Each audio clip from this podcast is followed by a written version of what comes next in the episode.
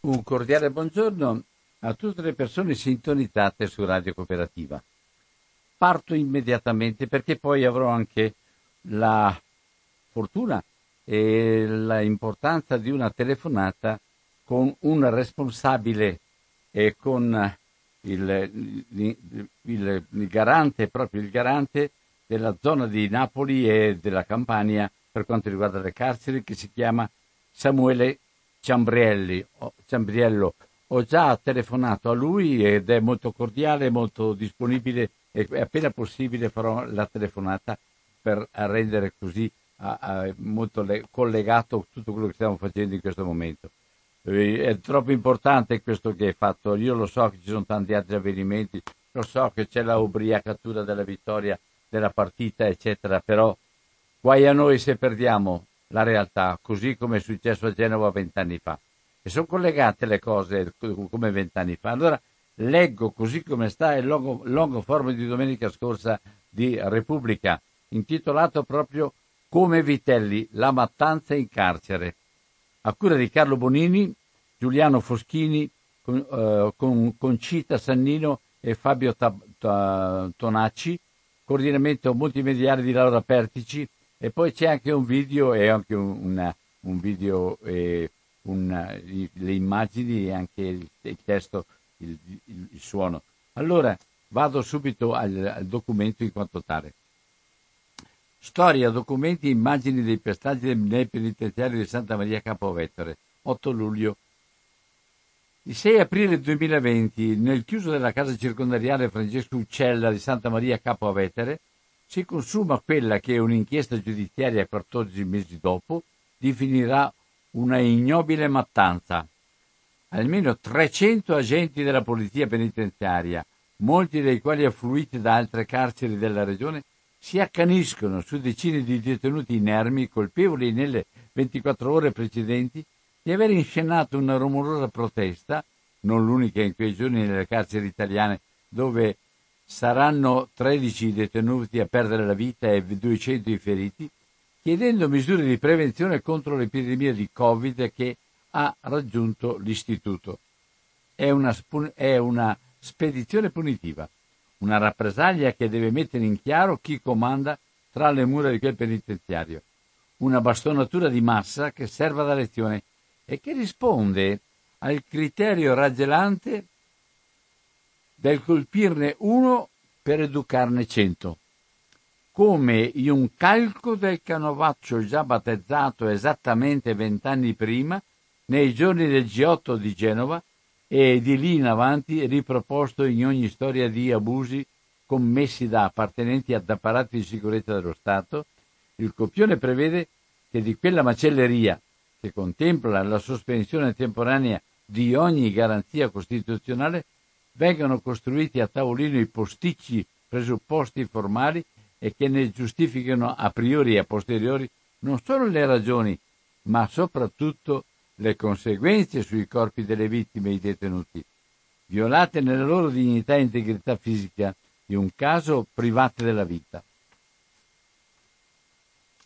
Una catena di falsi costruiti dalla polizia penitenziaria e asseverati come veri dalla sua catena di comando amministrativa locale, deve accreditare una narrazione da consegnare alla distrazione, superficialità e cinismo dell'autorità politica allora ministro della giustizia Alfonso Bonafede e amministrativa Francesco, l'allora direttore del Dipartimento dell'amministrazione penitenziaria Francesco Basentini, perché a sua volta accrediti, come farà di fronte al Parlamento e dunque al Paese, che quel 6 aprile del, del 2020 nel Francesco Uccella null'altro è accaduto se non, come si legge nella risposta scritta del governo presentata il 5 novembre 2020 a un'interrogazione, se non una perquisizione straordinaria all'interno del reparto Nilo per una doverosa azione di ripristino della legalità, chiuse virgolette. Quella ricostruzione è, come ormai sappiamo e come documenteranno le immagini riprese dalle telecamere a circuito chiuso del carcere, di cui qui potete vedere gli estratti, non io, e le testimonianze delle vittime, un oltraggio alla verità e alla Costituzione repubblicana, una calunnia nei confronti di innocenti. È la prova che a distanza di vent'anni da Genova, la bestia che alberga nella pancia e nella cultura di una parte degli apparati dello Stato attende solo il momento propizio per potersi svegliare, che oltre le mura delle nostre carceri accada che si possa cessare di essere considerati esseri umani per diventare vitelli. Sì, vitelli da abbattere, come annotano sguaiate le chat degli agenti coinvolti nel pestaggio. Per questo abbiamo deciso di riavvolgere il nastro di questa storia per farvene sentire direttamente le voci, così come documentate nella mastodontica more dei, degli atti raccolti dal lavoro coraggioso della Procura di Santa Maria Capovetere e dei Carabinieri di Caserta. Eccoli dunque i vitelli. Ecco il mattatoio in cui sono stati massacrati e che in quel 2020 il governo del paese non seppe o non volle vedere. Atto primo, la protesta. 5 aprile 2020, Domenica delle Palme, ore 19.35, servizio del TC regionale RAI della Campania, virgolette. È stato trasferito all'ospedale Cotugno Paolo Ruccirello, ex deputato dell'Assemblea regionale siciliana. L'uomo, originario di Trapani, era detenuto nel carcere di Santa Maria Capovetere per associazione mafiosa. Si tratta del primo caso accertato di Covid-19 all'interno di, di un istituto penitenziario della Campania.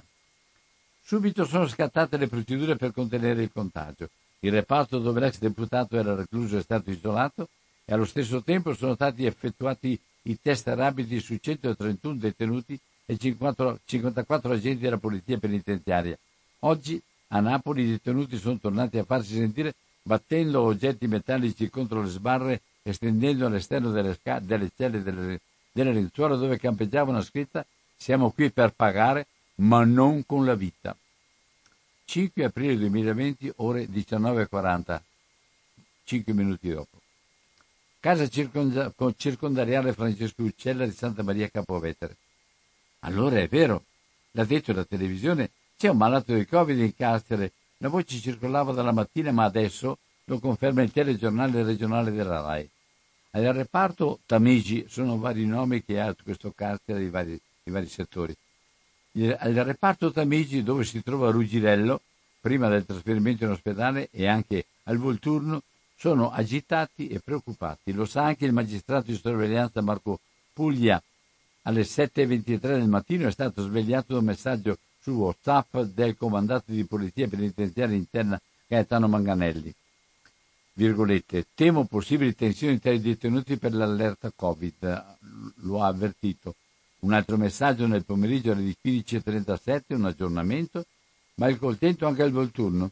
Nel corso della giornata la Porre si prende anche il terzo degli otto padiglioni in cui è diviso il carcere, quello più affollato, 370 detenuti sistemati in otto sezioni, di, di cui due riservate a chi ha problemi mentali e tossicodipendenti sotto trattamento scusate, sotto trattamento, in cui due riservate a chi ha problemi mentali e ai tossicodipendenti sotto trattamento farmacologico. Aspetta un attimo, vediamo un po'. Eccolo qua. Trattamento, sì, farmacologico e che prende il nome dal fiume più lungo del pianeta Terra, il Nilo. La casa circondariale si trova in mezzo alla campagna, al sesto chilometro della statale, statale che collega Santa Maria di Capovetere e l'area industriale di Teverola.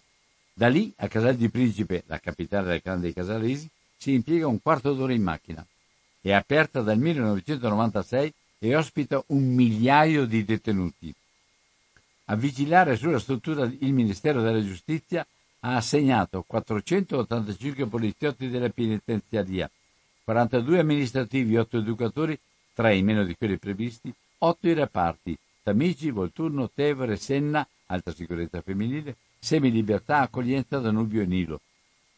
5 aprile 2020 pomeriggio. Provveditorato regionale della campagna Poggio Reale.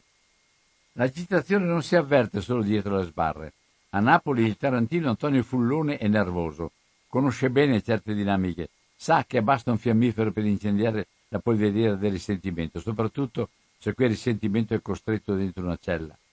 Ha guidato per tre anni, dal 2014 al 2017, una struttura non semplice, il carcere di Poggio Reale. Poi è stato promosso, ora è il provveditore regionale dell'amministrazione penitenziaria in Campania.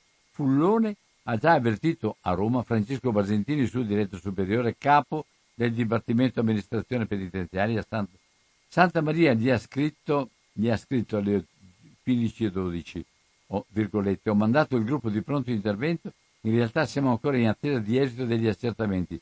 Basentini gli ha risposto dopo 15 minuti, Antonio fammi sapere quali sono le novità. Le novità sono contenute nel messaggio delle, delle 17. Due terzi dei test eseguiti su detenuti e personali tutti negativi. Manca l'ultimo piano detentivo. Abbiamo ancora quattro sezioni barricate. Per il momento aspettiamo esiti finali, l'esito finale. Ho spostato già 100 uomini su Santa Maria per sostegno, qualche fibrillazione anche a Secondigliano.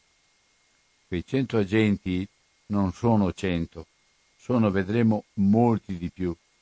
75 devono arrivare da Secondigliano, 15 da Berlino, 10, 10 sono di Santa Maria Capovetere. Lo chiamano gruppo di supporto lo ha ideato e voluto proprio Fullone dopo le prime proteste alla prigione di Salerno e appoggio reale causate dall'emergenza Covid.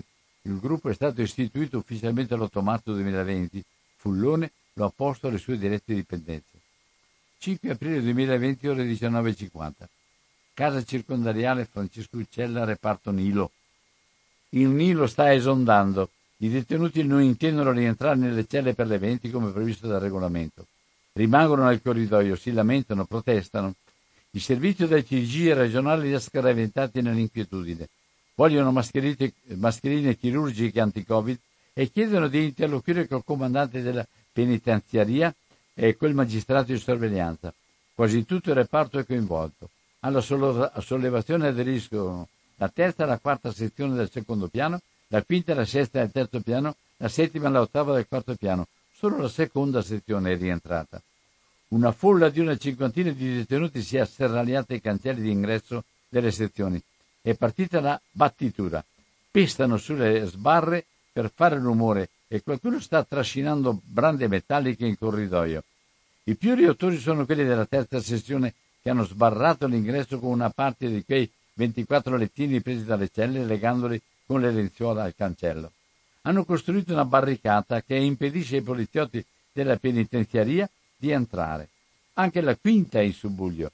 22 reclusi sono in corridoio, si portano il cancello. Antonio Flosco, un tipo basso, calvo, tarchiato, con una folta barba, appare essere il leader della protesta o perlomeno si comporta come tale.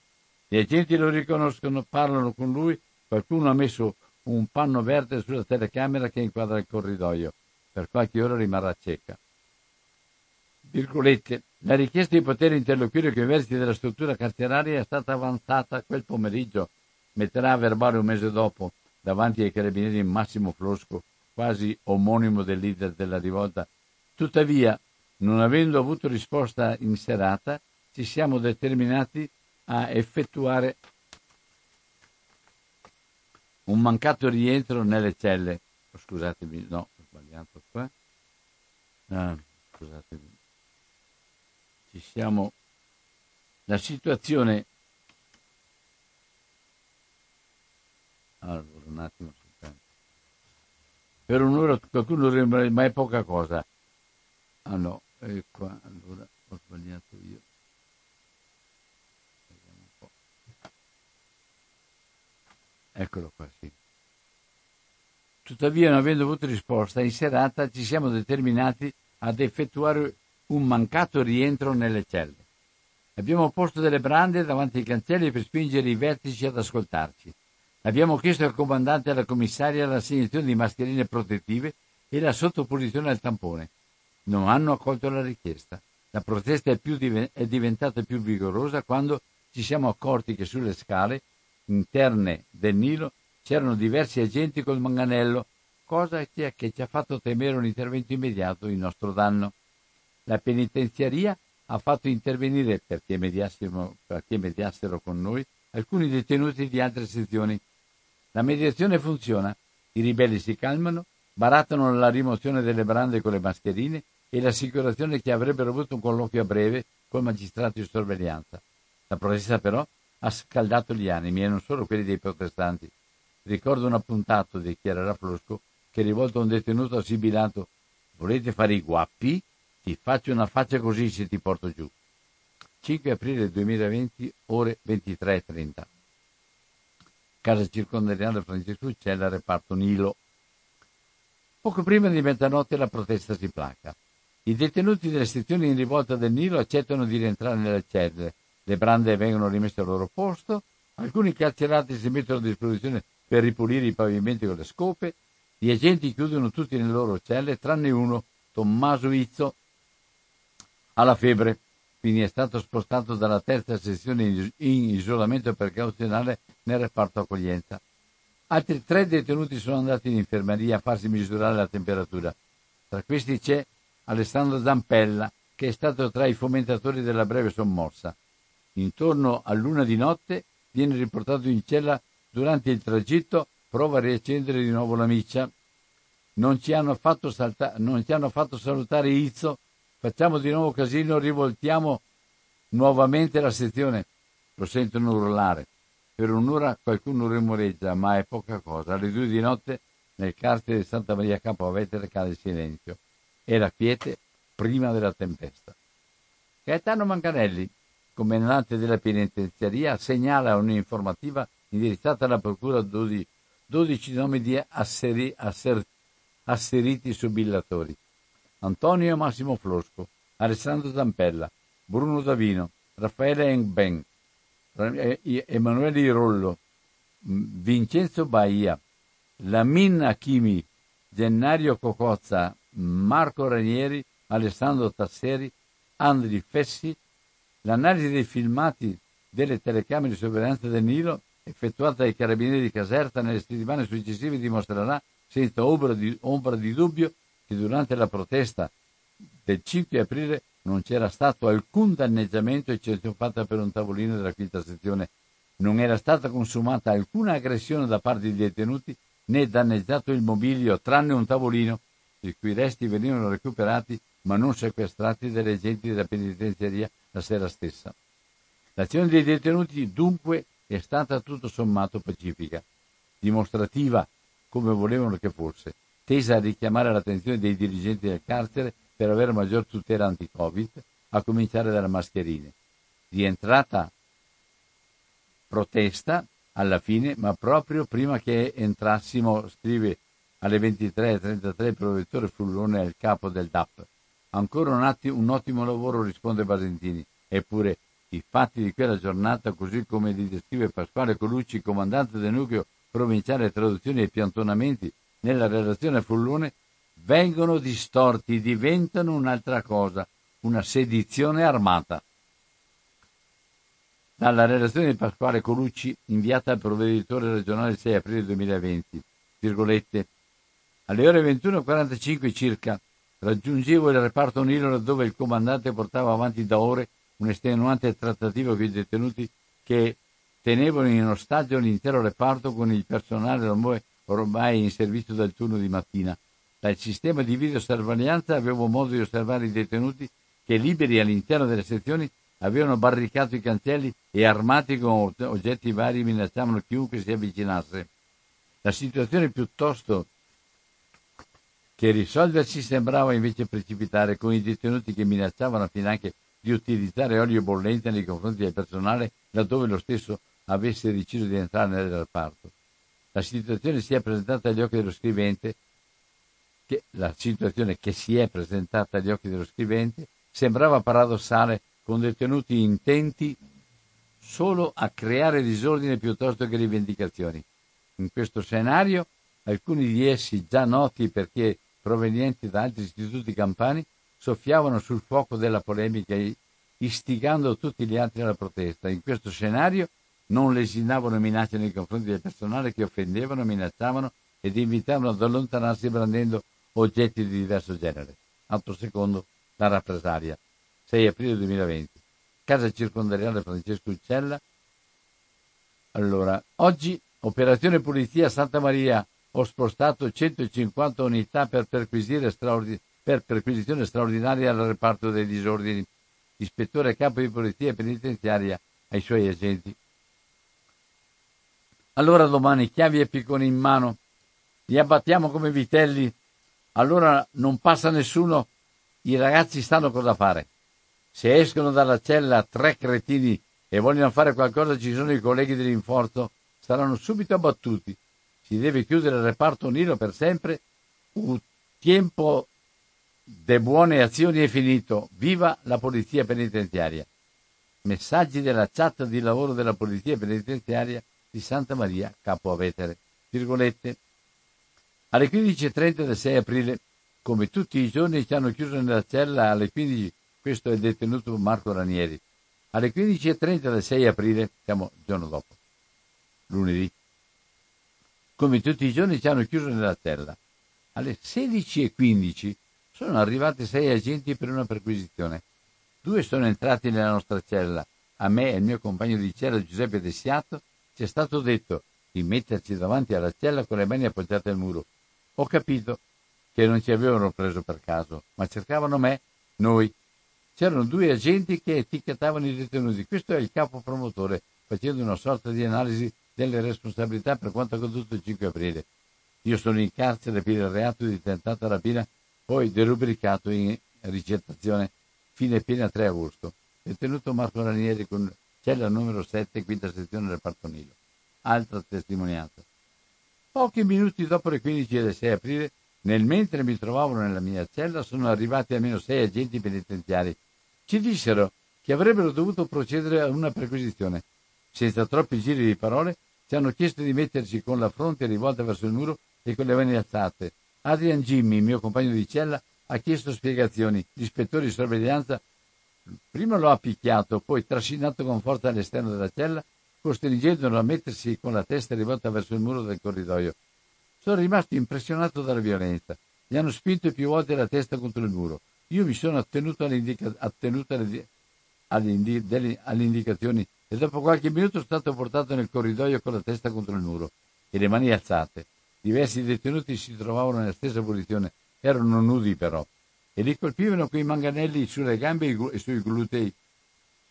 Nel corridoio su cui si affacciano, cui si affacciano le celle della sesta sezione vi erano tanti agenti penitenziari che avevano formato una sorta di corridoio umano costringendo i detenuti ad attraversarlo colpendoli con schiaffi, pugni e manganellate. Io sono stato spinto e incanalato nel corridoio. Io dovevo passare di là e ognuno di questi mi doveva dare una mazzata. Questo è Domenico Cristian De Luca che ha scritto questa testimonianza. Adesso leggo quella di Alessandro Zappella. Come mi girai la, prima, la, la prima scala che stavo scendendo, là iniziai a prendere i primi 4-5 cazzotti dietro la testa. Il mio istinto mi ha fatto buttare nella prima, mi ha fatto buttare nella prima sezione, me ne sono fuggito. Poi lì mi ha bloccato, mi hanno bloccato altre 20 guardie, mi hanno dato calci nelle costole e cazzotti in testa. Io mi mantenevo vicino al cancello e dicevo basta, basta, mentre ero aggrappato tutte le 7-8 guardie che stavano intorno a me mi davano tutte le palate. Io mi mettevo le mani in testa, mi picchiavano con cazzotti e manganelli i calci, ora ho le costole rotte. Mi dicevano, pezzo di merda infame, scendi giù insieme a noi. Ho pensato, questi mi vogliono uccidere. Erano distribuiti che stavano tutti quanti a gruppi, non passavano, non passavamo, noi passavamo e loro tutti, bunghete banghete, e noi a urlare che non ce la facevamo più. Sulle gambe ho preso mazzate che voi non vi potete nemmeno immaginare, sputato addosso, sangue che mi usciva dappertutto io sono morto un mese e mezzo fa. Ormai io lo dico sempre, lo dico anche alle guardie, voi a me mi potete fare quello che volete. Io sono morto un mese e mezzo fa. Questo è Alessandro Zappella, cella, cella numero uno del parto, reparto Nilo, terzo piano. Quest'altro è Bruno Davino. Appena uscito dal Nilo, ho imboccato il corridoio per andare al Tevere.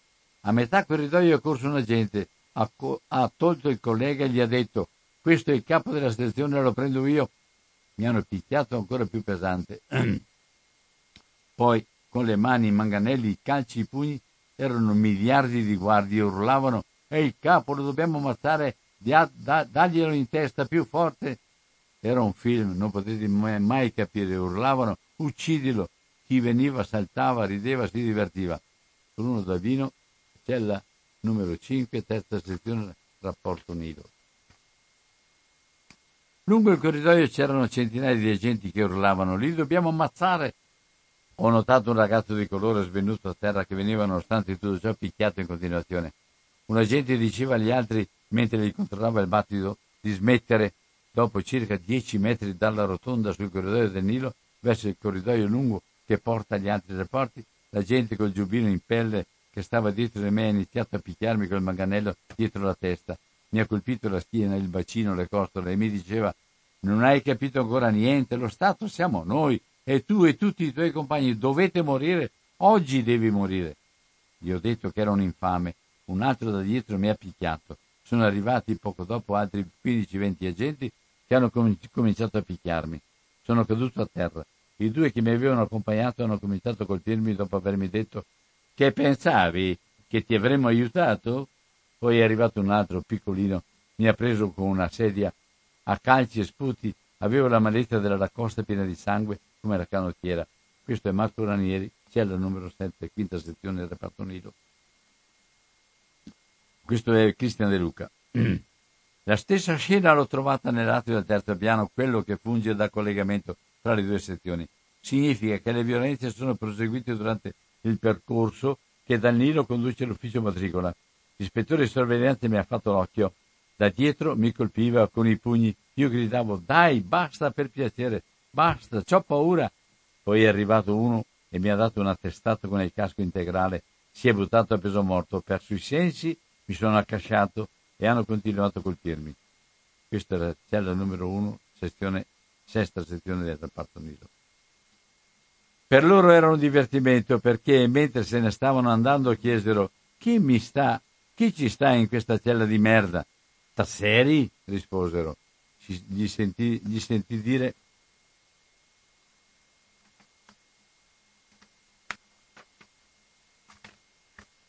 Andiamo a dargli il bacio della buonanotte. Dopo alcuni secondi sono entrati in dieci. Vennero da me, mi presero per barba e capelli, mi fecero per dieci volte mi fecero per dieci volte contro la porta blindata. Rimasi lì a terra. Cercavano me perché effettivamente avevo discusso parecchie volte con gli agenti e allora dovevano togliersi delle soddisfazioni. Mentre ero a terra mi saltavano sull'orecchio. Sembrava che stessero gonfiando una ruota. Con entrambi i piedi lo hanno fatto per 20 minuti. Questo è Alessandro Tasseri, cella numero 11, ottava sezione.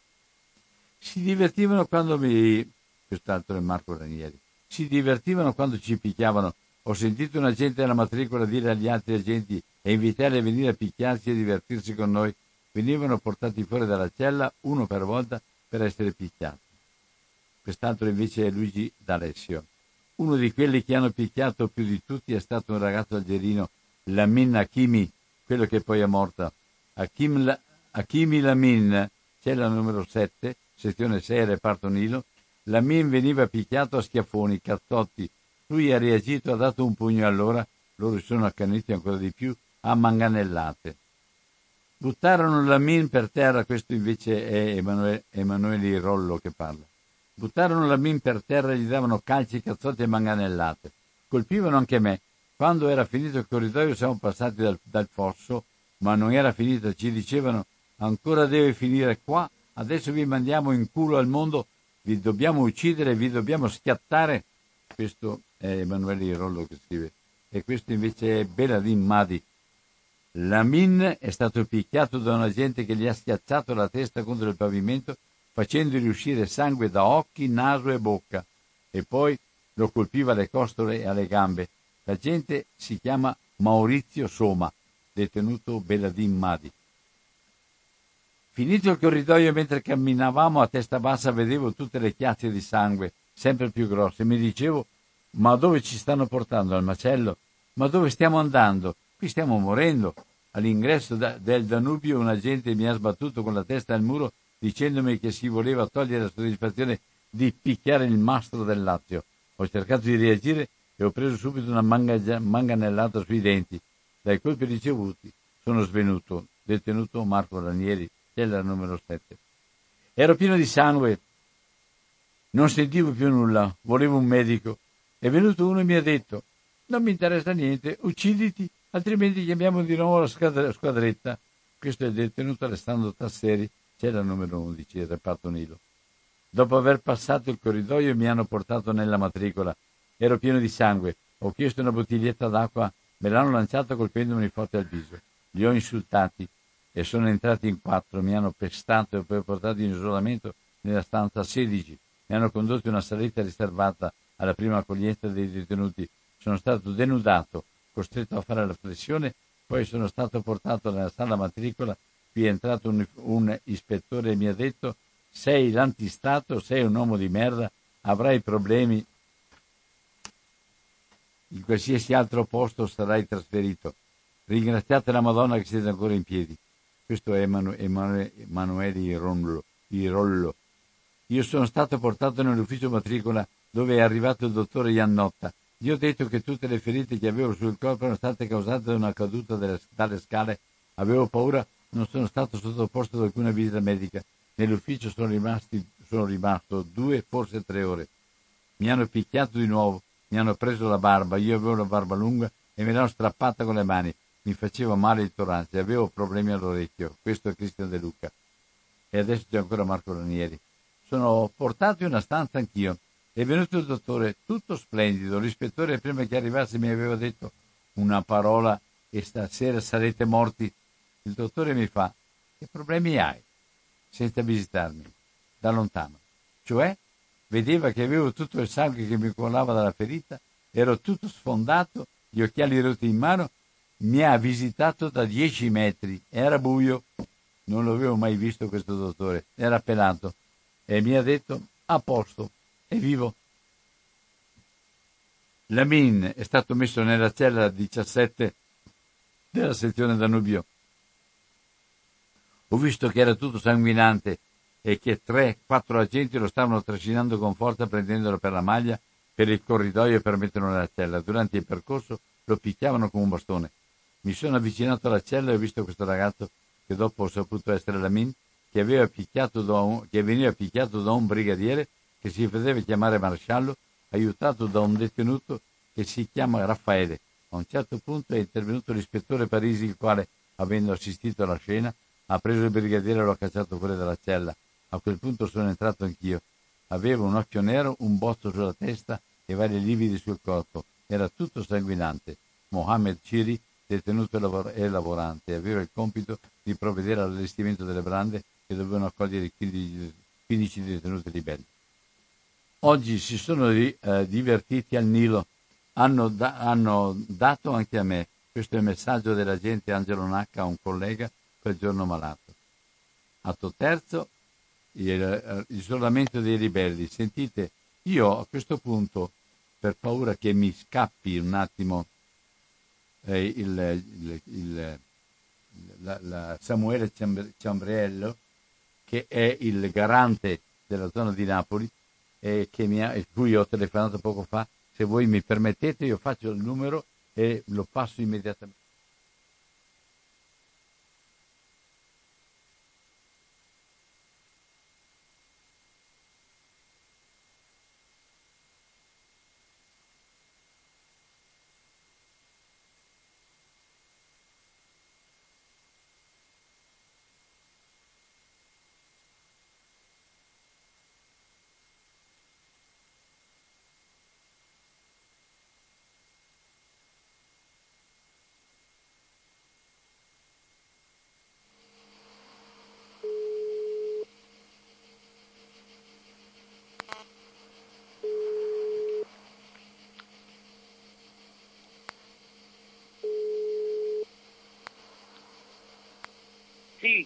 Ah, buongiorno, sono Don Albino Bizzotto di Padova e sono a Radio Cooperativa. Parlo ecco, con il dottor Samuele Ciambrallo? Sì, sì. Benissimo. Don Albino, sono Grazie io. Grazie della cortesia e della disponibilità. Ho letto fino a questo momento tutto il resoconto fino all'ultimo atto, il terzo, l'isolamento dei ribelli. Eh, lei conosce perfettamente tutto come sono svolte le cose a Santa Maria Capovetere. Mi può dare una, un, suo parere e anche un suo giudizio su quanto avvenuto e su che cosa si può fare? Vedi, Don Albino, sì, sono... carcere, noi sappiamo il carcere un po' così com'è in parte, ma dovremmo verificare come dovrebbe essere rispetto al dettato costituzionale. Vedo in questi giorni sul carcere tante amnesie, rimozioni, tante ipocrisie, tanti tesi derivanti. Nell'anno della pandemia, nelle carceri come nelle nostre famiglie, nelle relazioni umane, culturali, scolastiche, lavorative, il Covid ha triplicato i problemi delle carceri, senza colloqui, senza scuola, senza volontariato, senza attività.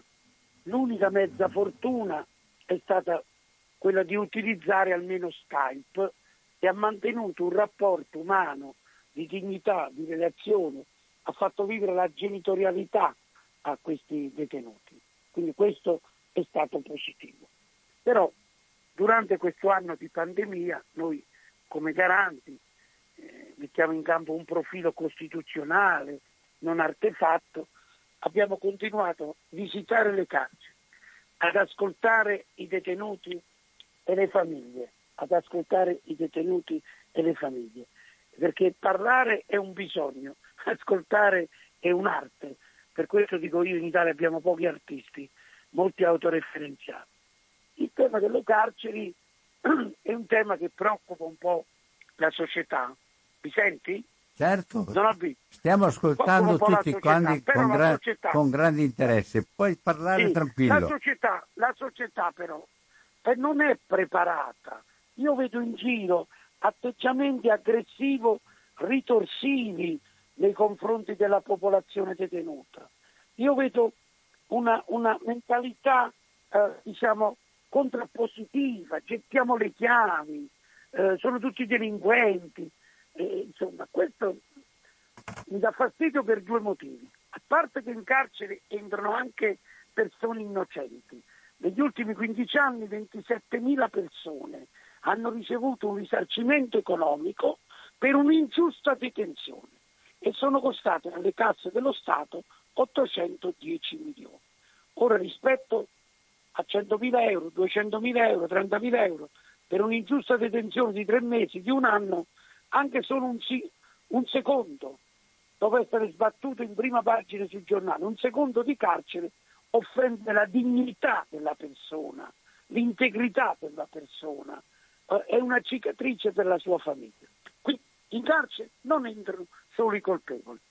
Secondo, e chiudo, eh, ma alla persona che sbaglia deve essere tolto il diritto alla libertà, ma non il diritto alla dignità, la dignità della tutela della salute, la dignità del diritto allo studio, la dignità del diritto al lavoro. Ma non lo dico da garante o per essere visto misericordiosi o da cattolici, perché dietro a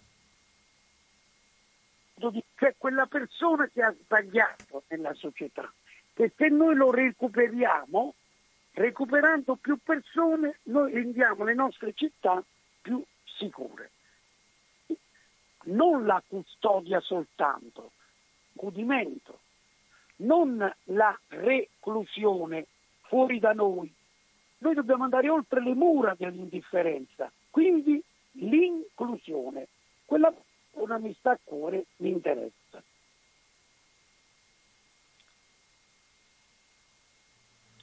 Allora, pronto? Pronto? Eccoci. Ah, sì, ti sento. Scusami, scusami tanto ma eh, operativamente per quello che è successo a Santa Maria Campovetere, ma anche nelle altre carceri durante il Covid c'è stato un momento di forte tensione per, per tutto quello che tu hai detto. Il carcere è diventato un sepolcro, è diventato il luogo dove nessuno poteva, poteva fare qualcosa e le persone sono diventate proprio quelli di, erano in balia soltanto delle decisioni delle, delle, dei, dei, dei dirigenti e delle guardie e basta. Sì, questa mentalità è, partita, ora è chiaro che se il 7 di marzo a, Salerno inizia la rivolta in un reparto dei tossicodipendenti, poi a Poggio Reale, poi in tutta Italia, poi a Modena.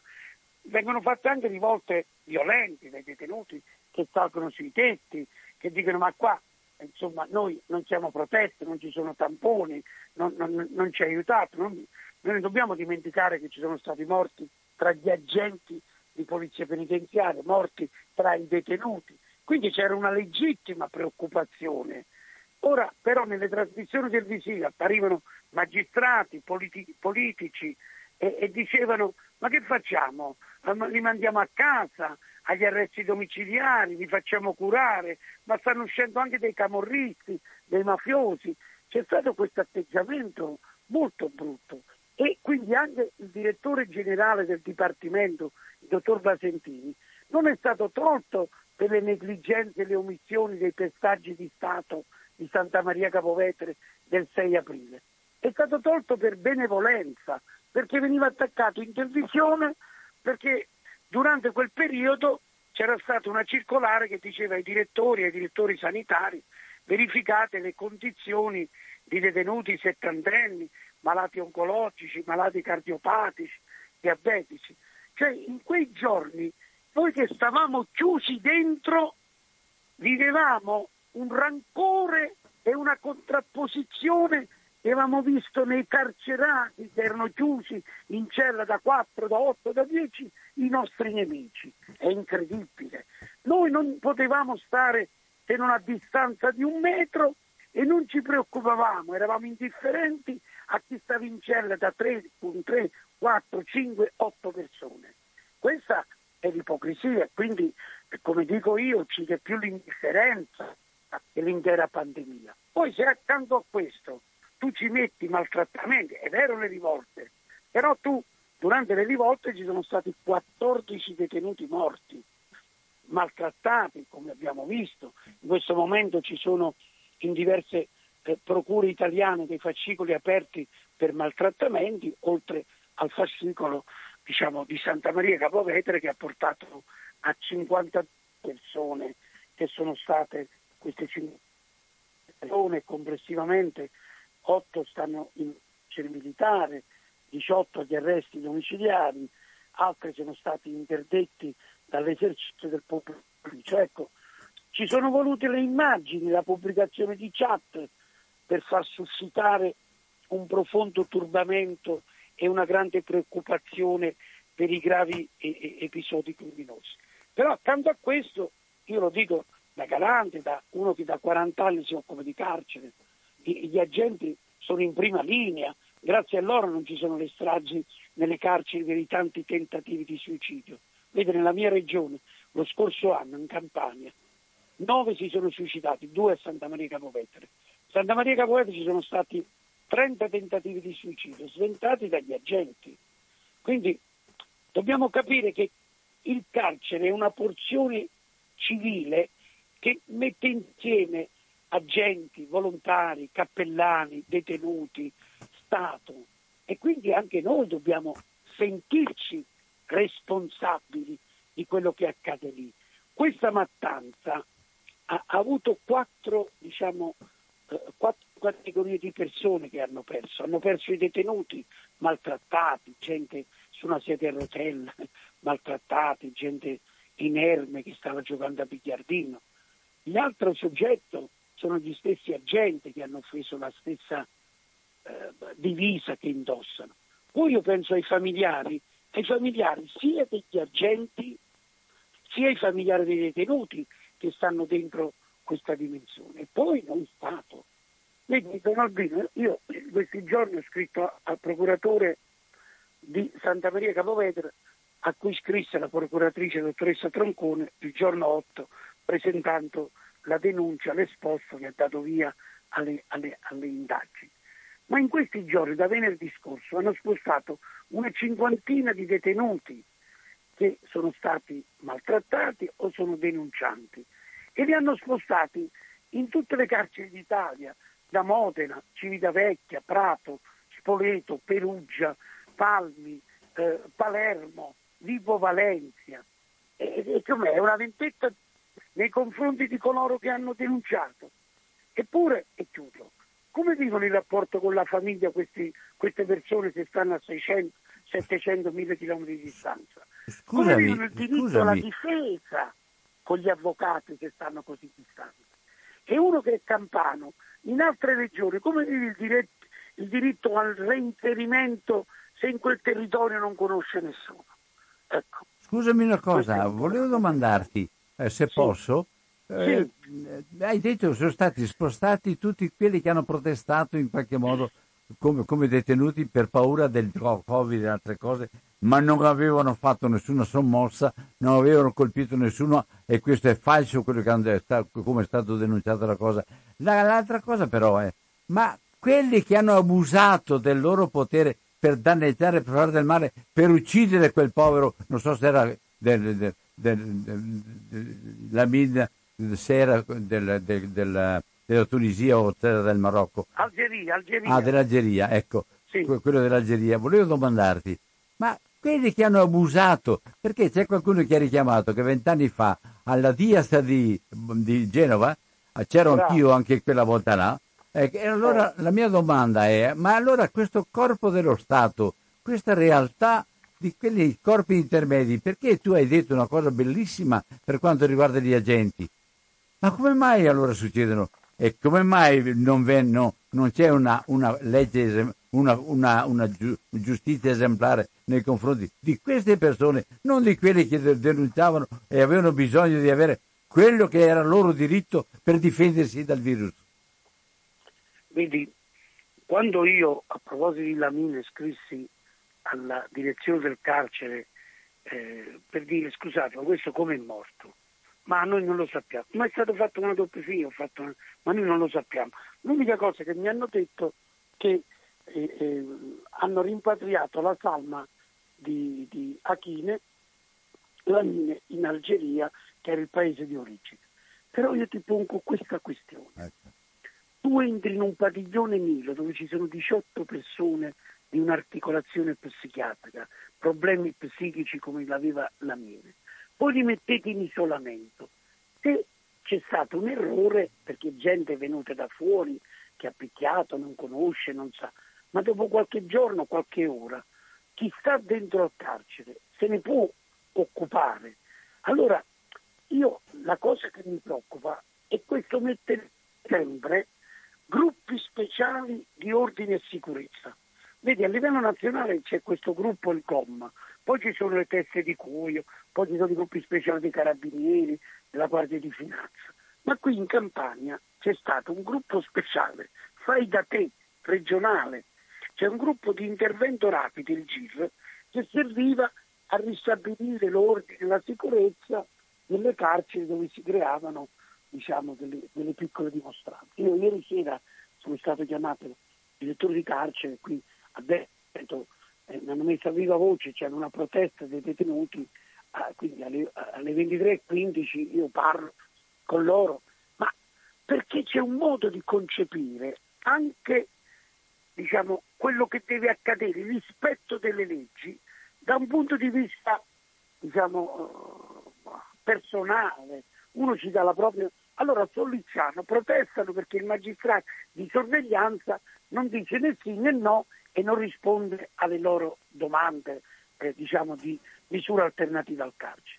A Benevento, ieri sera, in altri posti, protestano perché c'è il capo nazionale del Dipartimento per Redazione e Trattamento con i, i detenuti che dice aprite H24 blindati perché fa caldo, date la possibilità di comprarsi i ventilatori, date una possibilità di fare anche da vicino eh, i colloqui se familiari detenuti sono vaccinati, fate, date la possibilità a chi non può, a chi non può anche economicamente, di fare la telefonata Skype.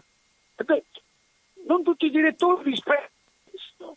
Allora qui incomincia a starci un fai da te per l'ordine pubblico, un fai da te. Quindi ti genera diritti, bisogna solo applicarli.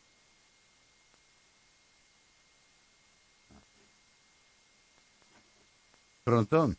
Ecco, ti sento. Ecco, volevo domandarti, ma eh, tu sei in collegamento anche con gli altri, con, con, tu hai un compito ben, ben preciso all'interno, no?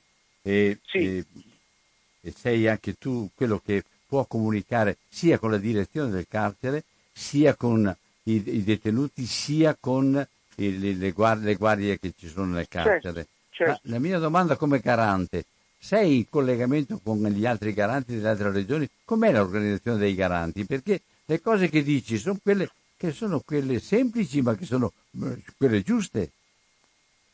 Noi in Italia abbiamo una conferenza nazionale dei garanti regionali e territoriali. Ci sono 14 eh, operativi, 15 garanti regionali, 44 locali comunali, 7 provinciali e poi c'è il garante nazionale. Questa istituzione nasce dai territori, il primo garante in Italia negli anni 2000 è stato il professor Manconi al Comune di Roma, poi nel 2006 sono nate le leggi regionali nel Lazio, in Campania, in Puglia, che hanno messo su questo ruolo di terzietà che è il ruolo del garante, che è un ruolo importante di supporto, di controllo, di stimolo, di denuncia.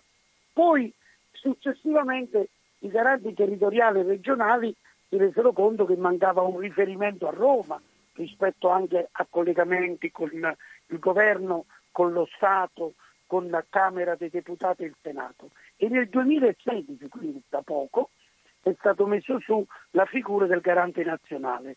Poi nel 2018 è stato successivamente eletto il professor Mauro Palma, che è il garante diciamo, nazionale delle persone, dei diritti delle persone private della libertà personale. Perché vedi, anche io mi occupo non solo degli, delle carceri adulti e minori, è l'unico carcere militare che c'è in Italia, che è qui in Campania a Santa Maria, ma noi ci occupiamo anche di quello che accade nel mondo psichiatrico, dopo la chiusura anche degli OPG, quindi delle REMS, del trattamento sanitario obbligatorio, delle, delle SPRAR, di questi centri di accoglienza con gli immigrati. Se ci viene segnalato da un cittadino possiamo entrare nelle camere di sicurezza anche della questura, perché noi dobbiamo solo verificare se vengono rispettati i diritti delle persone.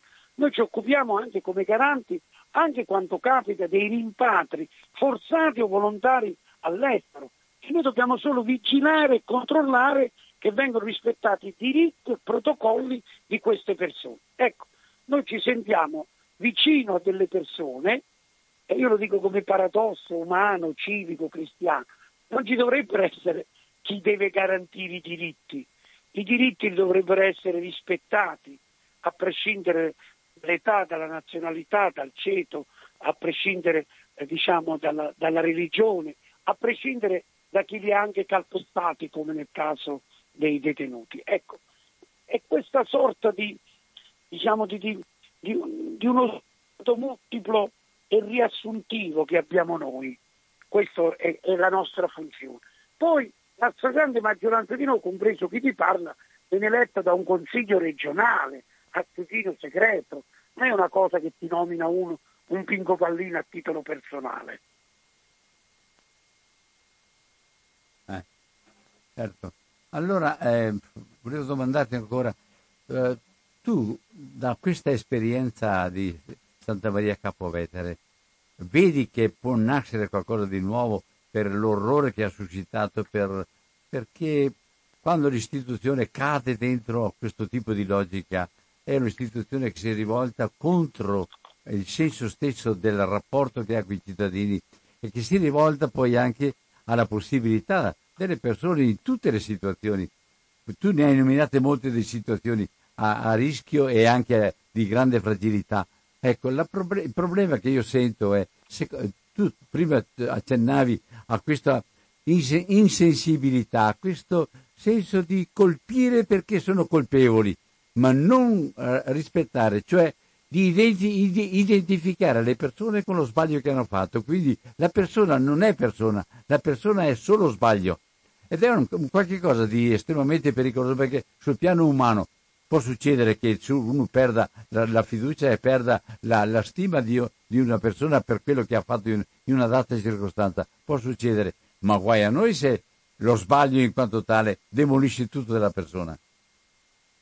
Ecco, hai ragione. Allora io dico questo, che eh, piuttosto che occasione di una ingiustificata, ingenerosa critica a tutto campo, tutti contro tutti, quanto accaduto nel carcere di Santa Maria Capovetere dovrebbe costituire, secondo me, un motivo di una rinnovata attenzione politico-istituzionale verso mm. l'intera pianeta carcere. Certo. Vedi, una politica cinica e pavida che considera il carcere una risposta semplice di sicurezza ha bisogni però che sono complessi e quindi io mi auguro che ci siano in campo iniziative per realizzare anche interventi che da tempo sono necessari per riorganizzare, rendere più moderno ed efficiente diciamo, tutto il sistema, che però il sistema è carcerocentrico.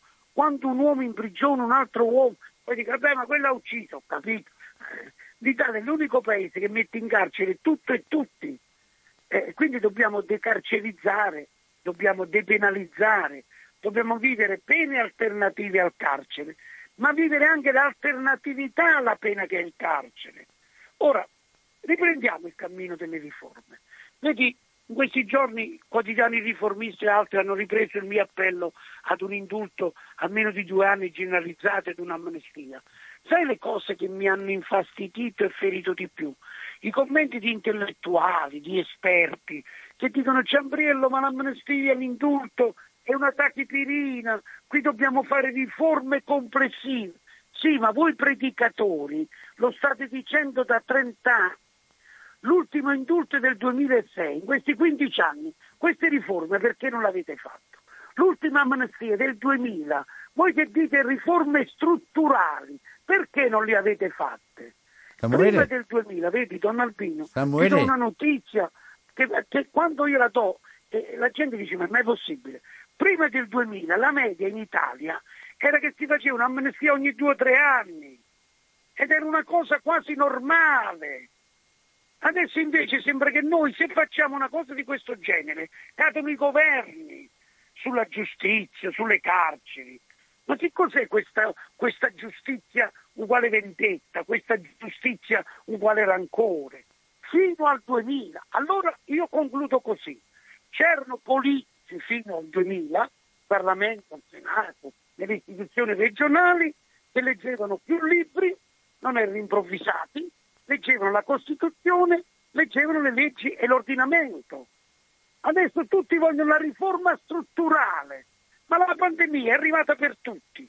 Ci abbiamo dei ristori che hanno aiutato famiglie, povertà, eh, imprenditori, artigiani, eh, eh, ragazzi che vanno a scuola. Mettiamo in campo ristori anche per gli agenti. Tutti parlano degli agenti, però io sono l'unico a dire al governo da anni, mancano 600 agenti in campagna, perché non li mandate? Tutti parlano delle carceri, non, non ci sono educatori, non ci sono psicologi, assistenti sociali nelle carceri che devono svolgere un ruolo di transizione, di mediazione, di zattera.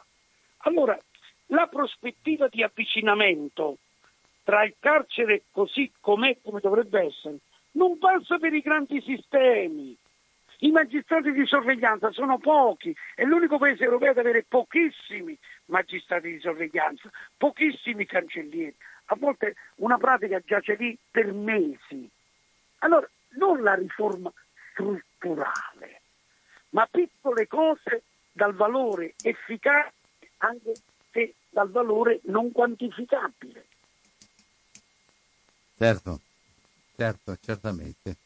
Eh, cioè, io, se tu hai piacere di anche dirmi, dire qualche cosa a chi sta ascoltando, cioè, la radio è ascoltata e adesso le persone sono interessate a quanto avviene, anche perché questa, questa mh, mm, violenza gratuita, questo pestare proprio, è un qualche cosa che non, è, non, non può essere accettato. Rimangono sempre rapporti familiari, rimangono famiglie, rimangono mogli, mariti, mamme, papà che sono dentro a questi problemi e che li vivono drammaticamente ogni giorno. Sai cosa qualche volta viene da, da pensare? Che se questi predicatori, questi grandi intellettuali che sanno tutto sulle riforme, provassero un mese di carcere lì dentro come tutti gli altri, forse le risposte sarebbero diverse. Bravo Don Almino, però voglio chiederti, dirti una cosa sommessamente. Non tanto provare il carcere come costrizione. Vedi, io lo voglio dire a chi ci ascolta, ai familiari, a volte anche a me dicono, vabbè avete detto questo ma amnistia in tutto. Senti fratello, l'amnistia in tutto la, la fanno deputati e senatori. Tu chi hai votato negli ultimi vent'anni? Parla con loro. Vedi, c'è un diritto prerogativa dei consiglieri regionali, deputati, europarlamentari, come noi garanti, che possono entrare queste figure politiche in carcere senza preavviso, anche accompagnati da due accompagnatori. Perché non visitano il carcere i consiglieri regionali se ne rendono conto? Perché non lo fanno i deputati e i senatori? Io non voglio che debbano andare in carcere da utenti o da indagati o da arrestati, no, io dico andate a vedere. E quando anche alcuni eh, personaggi importanti come l'ex ministro dell'inferno Salvini entra, perché ascolta solo le direzioni delle carceri e gli agenti? Mi dicono i detenuti, gli educatori, i volontari, i pennani. E questo che offende la ragionevolezza dell'essere politico. Io a questi politici dico una cosa, non pensate solo ed esclusivamente alla pancia e al consenso. Pensate almeno un minuto al giorno al senso del vostro essere politico. E la politica, come diceva Paolo VI, è una delle forme più alte, più nobili, ma anche più esigenti per costruire il bene comune. Certo, certo. Eh, eh, visto che così abbiamo colloquiato con, con serenità, con confidenza e con grande disponibilità che hai avuto, io ti prometto che verrò a disturbarti ancora. Sì, ma accanto a questa tua promessa, io ti prometto che ti vengo a trovare appena vuoi. Mi fai un invito, mi vengo su, io mi posso muovere e ti voglio invitare a te, gli amici, chi può, per carità.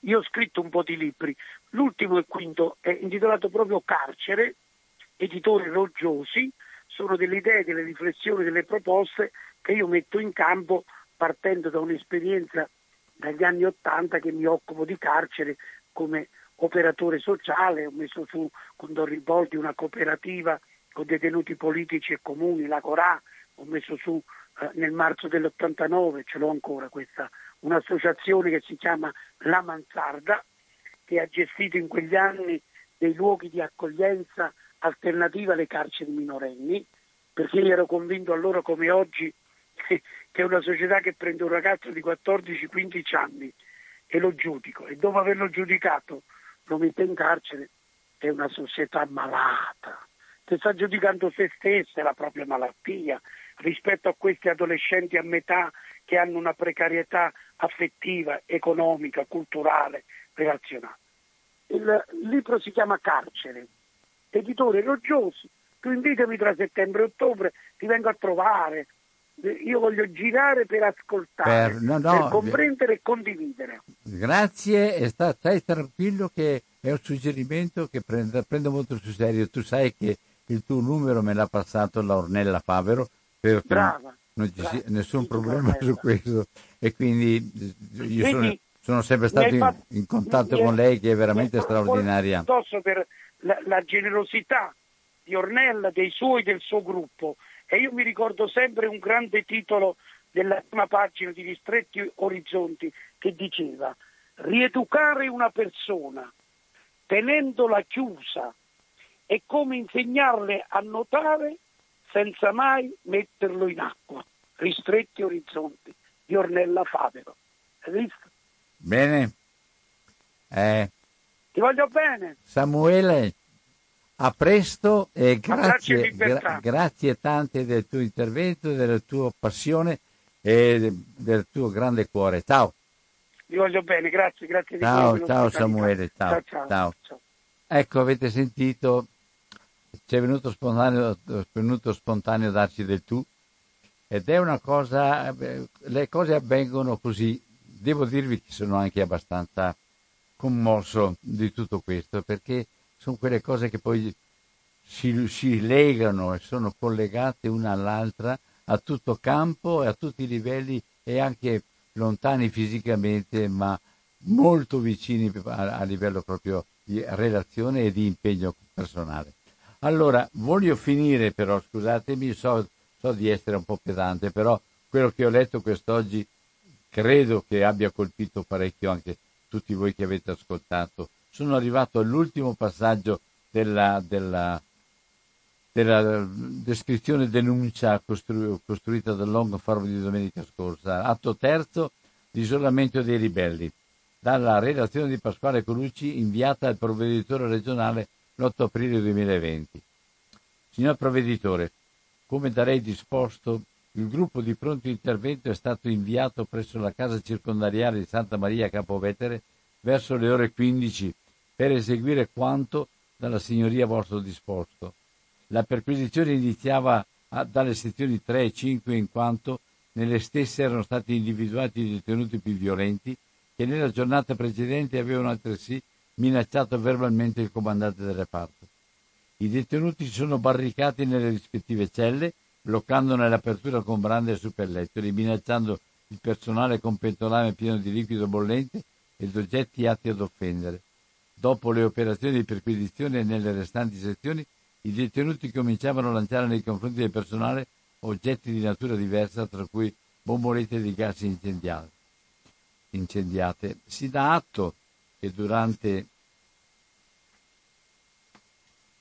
Durante operazioni a seguito delle aggressioni subite, numerosi agenti hanno dovuto fare ricorso alle cure di sanitarie con prognosi di diversi giorni.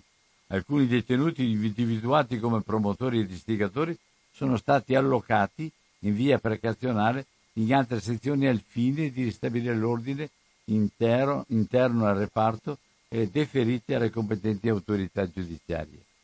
6 aprile 2020 Casa circondariale Francesco Uccella, reparto Danubio. I detenuti che devono essere puniti hanno opposto violenza, violenta resistenza. Durante la perquisizione straordinaria sono scusatemi. I detenuti che devono essere puniti perché hanno opposto violenza resistenza durante la perquisizione straordinaria sono 15 dal padiglione Nilo, Nilo vengono spostati nel Danubio che ha la sezione isolamento. Ad essere trasferite sono ste- le stesse persone già individuate come subillatori della protesta del giorno prima, a cui si è aggiunto qualcun altro inviso alla penitenziaria. Tra di loro l'algerino Hakimi Lamin, 28 anni, che morirà di lì pochi giorni. Per giustificare lo spostamento e i 15 giorni di esclusione dalle attività comuni, però, servono dei pezzi di carta che attestino la resistenza alla perquisizione. Resistenza che, come documentano i filmati delle telecamere di sorveglianza, non c'è stata, neanche minima. Nessuno ha reagito. Quindi c'è bisogno di un dottore che certifichi il falso, ossia che le ferite al volto e sul corpo dei 15 ribelli siano diretta conseguenza della necessaria e imprescindibile opera di contenimento delle guardie carcerarie costrette, così vorrebbero far credere, a usare la forza per riportare l'ordine all'interno delle sezioni Nilo. Quel dottore c'è, si chiama Raffaele Stellato, 6 aprile 20, 2020 sera, casa circondariale Francesco Uccella, infermeria. Il dottor Stellato, la sera del 6 aprile, firma 13 referti fotocopia, virgolette. Si certifica che Gennaro Cocozza presenta trauma contusivo multiplo procuratosi durante il contenimento da parte del personale della polizia penitenziaria. Virgolette, si certifica che Raffaele Engben presenta trauma contusivo al tronco e agli arti inferiori procuratosi durante il contenimento da parte della polizia penitenziaria. Virgolette, si certifica che Alessandro Zampella presenta trauma contusivo multiplo al tronco e ad arti inferiori procuratosi durante il contenimento da parte del personale di polizia penitenziaria. Si certifica il detenuto De Luca Cristian Ciro presenta trauma contusivo multiplo ed echimosi subor, sub, subor, sottoorbitaria destra procuratasi durante il contenimento da parte del personale di polizia penitenziaria. Si, si certifica che il detenuto Hakimi Lamin presenta trauma contusivo al dorso, collo e arti inferiori procuratosi durante il contenimento da parte del personale di polizia penitenziaria. Si certifica che il detenuto Flosco Antonio presenta trauma confusivo multiplo al naso, al, contusivo, multiplo al naso, volto e al tronco, procuratosi durante il contenimento da parte del personale di polizia penitenziaria, procuratosi durante il contenimento da parte delle forze dell'ordine. Ecco la formula. Senza neanche visitare i pazienti, il dottor Stellato è in grado non solo di fare l'anamnesi, ma anche di indicare senza il minimo dubbio e senza l'assenso dei detenuti la causa di quei nasi e di quelle teste spaccate. 4 maggio 2020 Cella di isolamento reparto Danubio. Achimi è malato, soffre di schizofrenia, ha bisogno di medicine specifiche per tenere sotto controllo il suo disturbo. Nella cella di isolamento nel reparto Danubio da quasi un mese non riceve cure mediche. È finito lì come gli altri grazie anche ai referti del dottor Stellato. Non c'erano i presupposti, ma è stato messo lo stesso in isolamento. Sono stato menato dagli agenti, avevano i manganelli, mi hanno dato calci e pugni, ha raccontato un altro medico che il 15 aprile lo visita la fotografa. Nove giorni dopo la mattanza al Nilo, i segni delle violenze sono ancora visibili sulla sua pelle ha lividi sulla faccia, sulla schiena e sul torace. Al racconto, stando al racconto di un testimone, ad Hakimi è stato riservato un trattamento speciale, pestato due volte anche mentre lo portavano in isolamento. Stava spezzato, si vedevano segni neri come tubi, tubi proprio, spiega il testimone. Ho visto che era tutto sanguinante, vomitava sangue, andava sempre in bagno a vomitare sangue. Non me la dimentico più quella testa dopo il 6 aprile lo sentono urlare dalla cella, ha puntato le mie medicine, chiamato un infermiere, un infermiere. Virgolette, sono stato portato nella cella di isolamento 17. Ho visto la Min che stava su un letto quasi morto. Aveva un livido sulla parte destra del viso e un rigonfiamento dentro, dietro la nuca. La Min ha dormito quasi ininterrottamente per quattro giorni, tempo in cui ha parlato, non ha parlato e non ha preso le medicine di cui aveva bisogno per i suoi attacchi. Per circa quattro giorni siamo rimasti rinchiusi senza avere l'ora di passeggio e con il blindato chiuso. Solo dopo che ci ha fatto visita il dottor Puglia siamo stati assistiti. Alessandro Zampella detenuto. Lamin è morto il 4 maggio, in isolamento, neanche piantonato come vorrebbe la prassi in casi così delicati per evitare atti di autolesionismo. Secondo la Procura di Santa Maria di Capovetere, il suo decesso è stato causato dallo stato di abbandono e dall'essere rimasto privo di sorveglianza medica. Il giudice però ha rigettato questa impostazione. Nella sua ultima notte Achimi è riuscito a parlare con un detenuto affacciandosi dalla cella. Per cinque volte gli ha ripetuto una sola frase Salutami mia madre.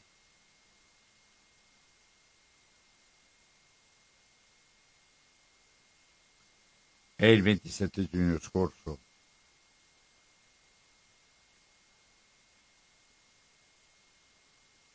Quando i carabinieri bussano alla porta di funzionari con comandanti e semplici agenti. Hanno in tutto 52 misure cautelari da eseguire, 18 indagati andranno ai domiciliari, 23 le interdizioni dei pubblici uffici, la prima delle quali colpisce il provveditore Fullone, otto mesi la durata, tre gli obblighi di dimora, otto gli indagati di carcere. In carcere finiscono appunto otto poliziotti che per il GIP si sono distinti nelle operazioni violente. Si tratta dell'ispettore Salvatore Mezzarano, degli agenti Oreste Salerno, Pasquale De Filippo, Michele Vinciguerra, Gennaro Loffreda, Antonio De, Domenico, Di Felice, di, Fel- di Felice Savastano, detto penna bianca, che incuteva terrore in alcuni detenuti già prima della mattanza di aprile, e Angelo Bruno.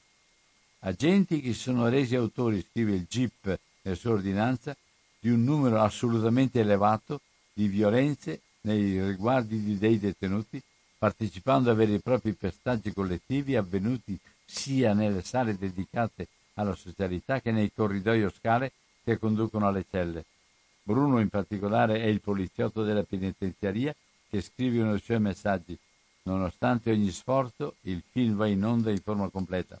Significa, nonostante i tentativi di fermare la procura, le false relazioni sulla videosorveglianza che non funzionava e i depistaggi, quei, film, quei filmati riveleranno tutto il film e noi siamo incastrati. Bruno è anche uno di quelli che sarebbe salito sui tetti del carcere protestando insieme, protestando insieme ai colleghi il 10 giugno 2020 dopo aver capito che la procura è intenzionata a mettere le mani anche sui loro cellulari. In quell'occasione funzionari e magistrati dialogarono con loro perché abbandonassero la forma estranea di protesta e a fare da mediatore proprio mentre l'ex ministro dell'interno Salvini arrivava a Santa Maria a solidarizzare con la penitenziaria, scrive il GIP Sergio Enea nella sua ordinanza. Ecco interessante questo passaggio, il ministro dell'interno Salvini va a solidarizzare con la penitenziaria. Avete capito? Bene. E scrive il GIP Sergio Enea nella sua ordinanza. Le immagini e i video predetti comprovano che la perquisizione è stata eseguita seguendo sempre un medesimo cliché. In particolare, gli agenti di polizia penitenziaria, una volta entrati nei corridoi delle singole sezioni, in vero in massa e in totale dispregio delle cautele sanitarie vigenti in contesto pandemico, hanno prelevato i detenuti dalle celle, li hanno sottoposti ad un'iniziale perquisizione personale volta a ricercare telefoni e cellulari, eventualmente occupati eventualmente occupati in parti intime del corpo. Li hanno condotti nelle sale dedicate al passeggio o alla socialità, salvo poi ricondurli in cella una volta ultimata la perquisizione delle loro celle. Nel corso di tali operazioni e ognuno dei summenzionati passaggi dal loro prelievo dalle celle al passaggio e sosta nelle aree di passeggio e socialità, nonché fino al ritorno nelle celle stesse, i detenuti sono stati brutalmente picchiati con calci, schiaffi e pugni, ma soprattutto con violenti colpi di manganello inferti in varie parti del corpo. Ma c'è un elemento fondamentale su cui si sofferma il giudice. Percosse e maltrattamenti furono inferti in assenza di qualsivoglia offesa, reazione o provocazione. Virgolette, il dato che emerge in modo incontrovertibile all'esito della visione delle riprese video è che nessun detenuto ha mai opposto resistenza alcuna all'attività di perquisizione. Il massiccio numero di agenti di polizia penitenziaria che ha fatto ingresso nei corridoi dove sono state allocate le celle ha evidentemente e indiscutibilmente annichilito i reclusi tanto che essi hanno fin da subito mostrato massima remissività pur a fronte delle violenze subite fin dal loro prelievo dalle celle di detenzione.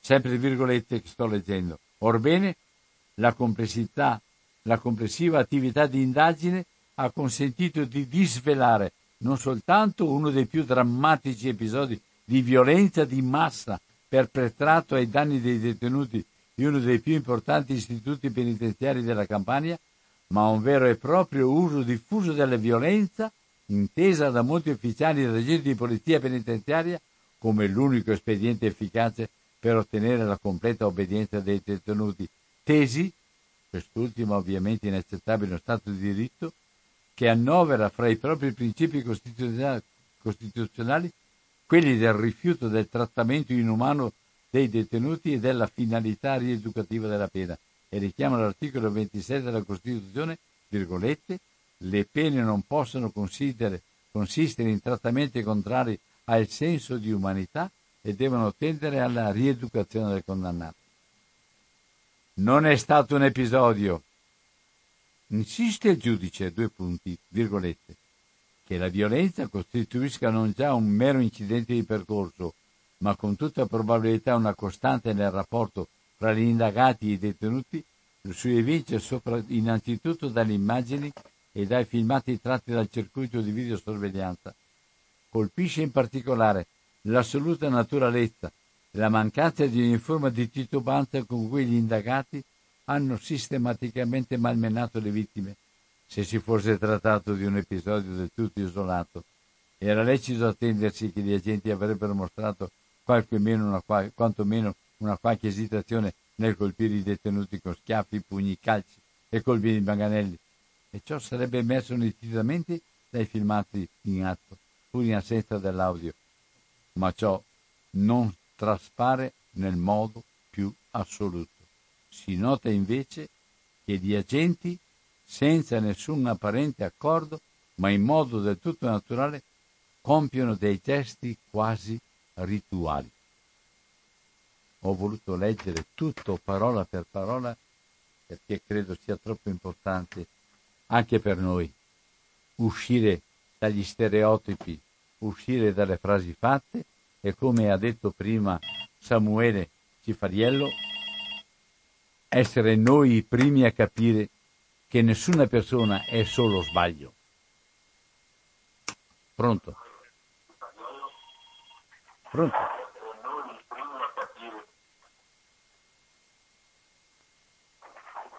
Chi parla? Eh, ciao Albino. No, scusami, non c'è, tu, tu lo sai, questo metodo non, non, funziona, te l'ho chiesto, te l'ho detto con tutta tranquillità, non funziona. Ciao. Pronto? Ah, ciao Albino, sono Piero. Piero, per cortesia, poche parole. Scusami, scusami, ma non, non accetto più le tue prediche. Questa mattina in modo particolare. Ok?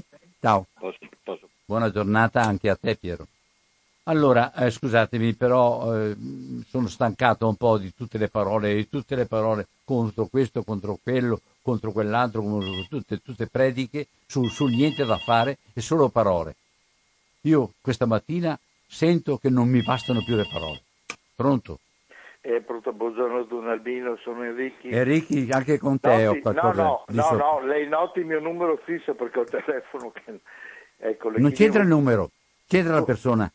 Come? Non c'entra il numero. Ma come lei si permette di accettare da persona. uno che non si presenta mai un'accusa così infamante nei miei riguardi. Allora, allora ritiro la parola. Mi, mi, mi Ma come bene. si permette? Perché è un prete, non me ne frega niente dei preti, sono io che non lo chiamerò più. Si vergogni. Grazie, grazie, grazie anche a te. Oh, io avevo chiarito, chiarito tutto quanto, mi vergogno. Non ho nessun problema anche di vergognarmi su queste cose qua per niente. E per quanto riguarda la, la, l'atteggiamento, se, se, volevi chiarire, c'è sempre la possibilità di chiarire. Se, ho, se, se io ho sbagliato e ho, e ho, e ho, e ho capito male per, da, da, parte di uno che ha detto una cosa che non è giusta, se vuoi è sempre possibilità, è, la, la possibilità e il tempo anche di chiarire. Pronto? Albino? Sì. È spaventevole. Quello che hai letto è spaventevole semplicemente, ma una frase che ho sentito recentemente detta dalla Falcetti. Siamo un paese senza vergogna. Veramente Albino è sconcertante che possa succedere in un paese civile quello che è successo. E non ci sono parole, non ci sono parole, non c'è niente da aggiungere a quello che hai letto. È spaventevole semplicemente finire in carcere ed essere ridotti in quello stato. Ciao, ti saluto. Buona giornata anche a te. Allora sempre 049, abbiamo ancora 5 minuti. E la 049 880 9020 questa è Radio Cooperativa. Pronto? Sì, scusi Don Albino, sono Sandra. Sandra, buona giornata. È stata commovente, veramente, grazie anche a quelle persone. Ce ne sono brave persone, però volevo chiedere, ma il Presidente della Repubblica, che è una persona sensibile, anche adesso in questi giorni così difficili anche per tanti lavoratori, dovrebbe proprio andare lui personalmente ministro, con la Ministra della Giustizia e anche con i presidenti delle regioni, perché veramente dovrebbero essere presenti loro, senza avvisare, senza eh, fa tutti, sempre controlli e poi però succedono queste. Però adesso possiamo dire, Don Albino, che siamo in un paese, eh, non so io, con la Costituzione eh, che dovrebbe tutelarci. Possiamo ancora dirlo. Scusi, Don Albino. Eh, Pronto? Sì, sì, sto Eh, ascoltando. eh, ma io vorrei tanto che qui, perché vorrei che qui ci, fosse veramente, eh, ci fossero veramente le persone che andassero personalmente in questi posti. Veramente, perché è veramente eh, triste quello, eh, poi anche quella persona lì ce ne sono, ce ne sono poche, però ce ne sono perché sa cosa ti ti senti dire, "Eh, ma sono in carcere e possono, avranno fatto e tutte queste parole così offensive. E invece io li ringrazio veramente e vorrei proprio che ci fossero le persone, i ministri che ci rappresentano, però Don Albino se poi senti dire anche in quei periodi di pochi mesi prima che devono marcire, Certo. ma la parola marcire vuol dire fare quello che si che, Anche che gettare la chiave viene fuori da qui, chi, sta, chi è Vedi, ministro. Albino, eh, io la ri- ringrazio quella persona e, e spero che ci siano, che ci si, che ci si unisca, ecco. Grazie tante, Don. Buona Grazie. giornata, ciao, ciao, ciao. Eh, vi ringrazio della, della sensibilità e anche dell'importanza di quello che è negativo, estremamente negativo, però la persona che eh, ho interpellato, il garante di Napoli, io spero proprio che ci troviamo e facciamo qualcosa di, di nuovo e di bello insieme anche con loro. Pronto? Buongiorno Don Albino, Roberto di Vicenza. Roberto, buona giornata. Buona giornata. Eh, beh, a prescindere che insomma, la violenza gratuita non è mai eh, In accettabile nessuna situazione, certo. in nessuna situazione, però purtroppo eh, cioè, io intanto prima cosa selezionerei bene le persone, nel senso che non tutti devono stare in carcere, nel senso che eh, cioè uno un drogato, una persona che ha delle problematiche deve andare in altri posti praticamente dove possono curarlo per altre cose. E poi persone, anche per ragazzo lì che era schizofrenico, eccetera, eccetera, ci sono degli ospedali psichiatrici dove cioè lasciare in carcere queste persone qua diventa una cosa cioè, che no, non mi piace sinceramente. Poi però devo spendere anche una parola nei confronti anche delle guardie che sono carcerate loro stesse, alla fine è una scelta di vita perché magari ho visto tantissimi sono del sud, anche qua a Vicenza ne conosco più di uno e devono fare una scelta anche tante volte fare un lavoro che magari alla fine col tempo non accettano più e dovrebbero selezionarli bene eh, ogni tot di tempo fare anche loro insomma passarli eh, e vedere se stanno bene con questo lavoro qua o no perché sennò devono fare qualcos'altro. E nel frattempo però ci sono anche qua continue aggressioni da parte di detenuti. Io ho un amico eh, qua che era della polizia penitenziaria che mi ha preso più di qualche volta eh, sinceramente dentro. Ci sono aggressioni continue sicuramente stare in carcere non, non ti fa star bene e, e ti, ti, ti, ti incattivisce. Eh, però insomma ci dovrebbero essere delle regole per tutti. C'è nessuno tocchi Caino però c'è anche Abele dopo no? bisogna proteggerli tutti alla fine. E ci vuole più professionalità, un direttore di carcere dovrebbe essere più attento a queste situazioni qua, vedere se ci sono delle persone violente perché si vedono all'interno, spostarle, non so, mandarle anche a casa se serve e allo stesso tempo i detenuti pericolosi, se sono italiani purtroppo dobbiamo tenerceli, se sono da, di altre nazioni si mandano a, a casa loro praticamente. Perché qua arrivano, purtroppo io ho una situazione brutta sotto casa, arrivano eh, già col bigliettino in tasca, eh, sanno già dove andare, vengono qua non per lavorare, tantissimi vengono per delinquere perché a casa loro erano dei delinquenti, mentre ci sono tantissimi bravi che vengono qua per lavorare, si portano le famiglie e per rispetto anche nei loro confronti piacerebbe che eh, queste persone qua fossero riportate a casa loro perché purtroppo creano dei grossi problemi anche all'interno delle carceri perché non hanno il rispetto Purtroppo se mi ferma la polizia, mi chiedi i documenti, glieli do io, non c'è nessun problema. Ma ho visto più volte aggredire anche i poliziotti da parte di queste persone qua, perché non, non sono state preparate a un rispetto del, de, del pubblico ufficiale. Eh, cioè, se io ti fermo, ti chiedo un documento, me lo dai tranquillo, se sei a posto, ma non devi alzare le mani e aggredire. Tutto qua. Buono, grazie. Grazie, Ciao, buona giornata. Eh, si è spostata la, la, la, l'analisi adesso per entrare dentro tutto il problema carcerario. Comunque a me interessava quest'oggi trasmettere proprio questo impatto, questo pugno sullo stomaco. E sono d'accordo con, ha, con Samuele Cifariello che ha risposto e che ha accettato di eh, telefonarci. Eh, sono molto d'accordo con il suo atteggiamento che non è isolato soltanto su questo, ma il problema è che capitano queste cose, ma che queste cose poi uscivano via sull'acqua come se non esistessero e non, e non, non tolgono e non, e non, fanno, come dire, non, ci mettono dentro le cose.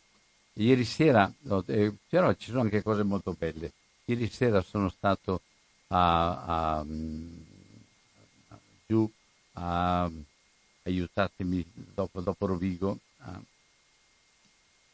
boh, sono stato un grosso paese giù nel Rovigotto e stanno facendo la, la, la, il Festival dei Popoli e hanno fatto una bella iniziativa.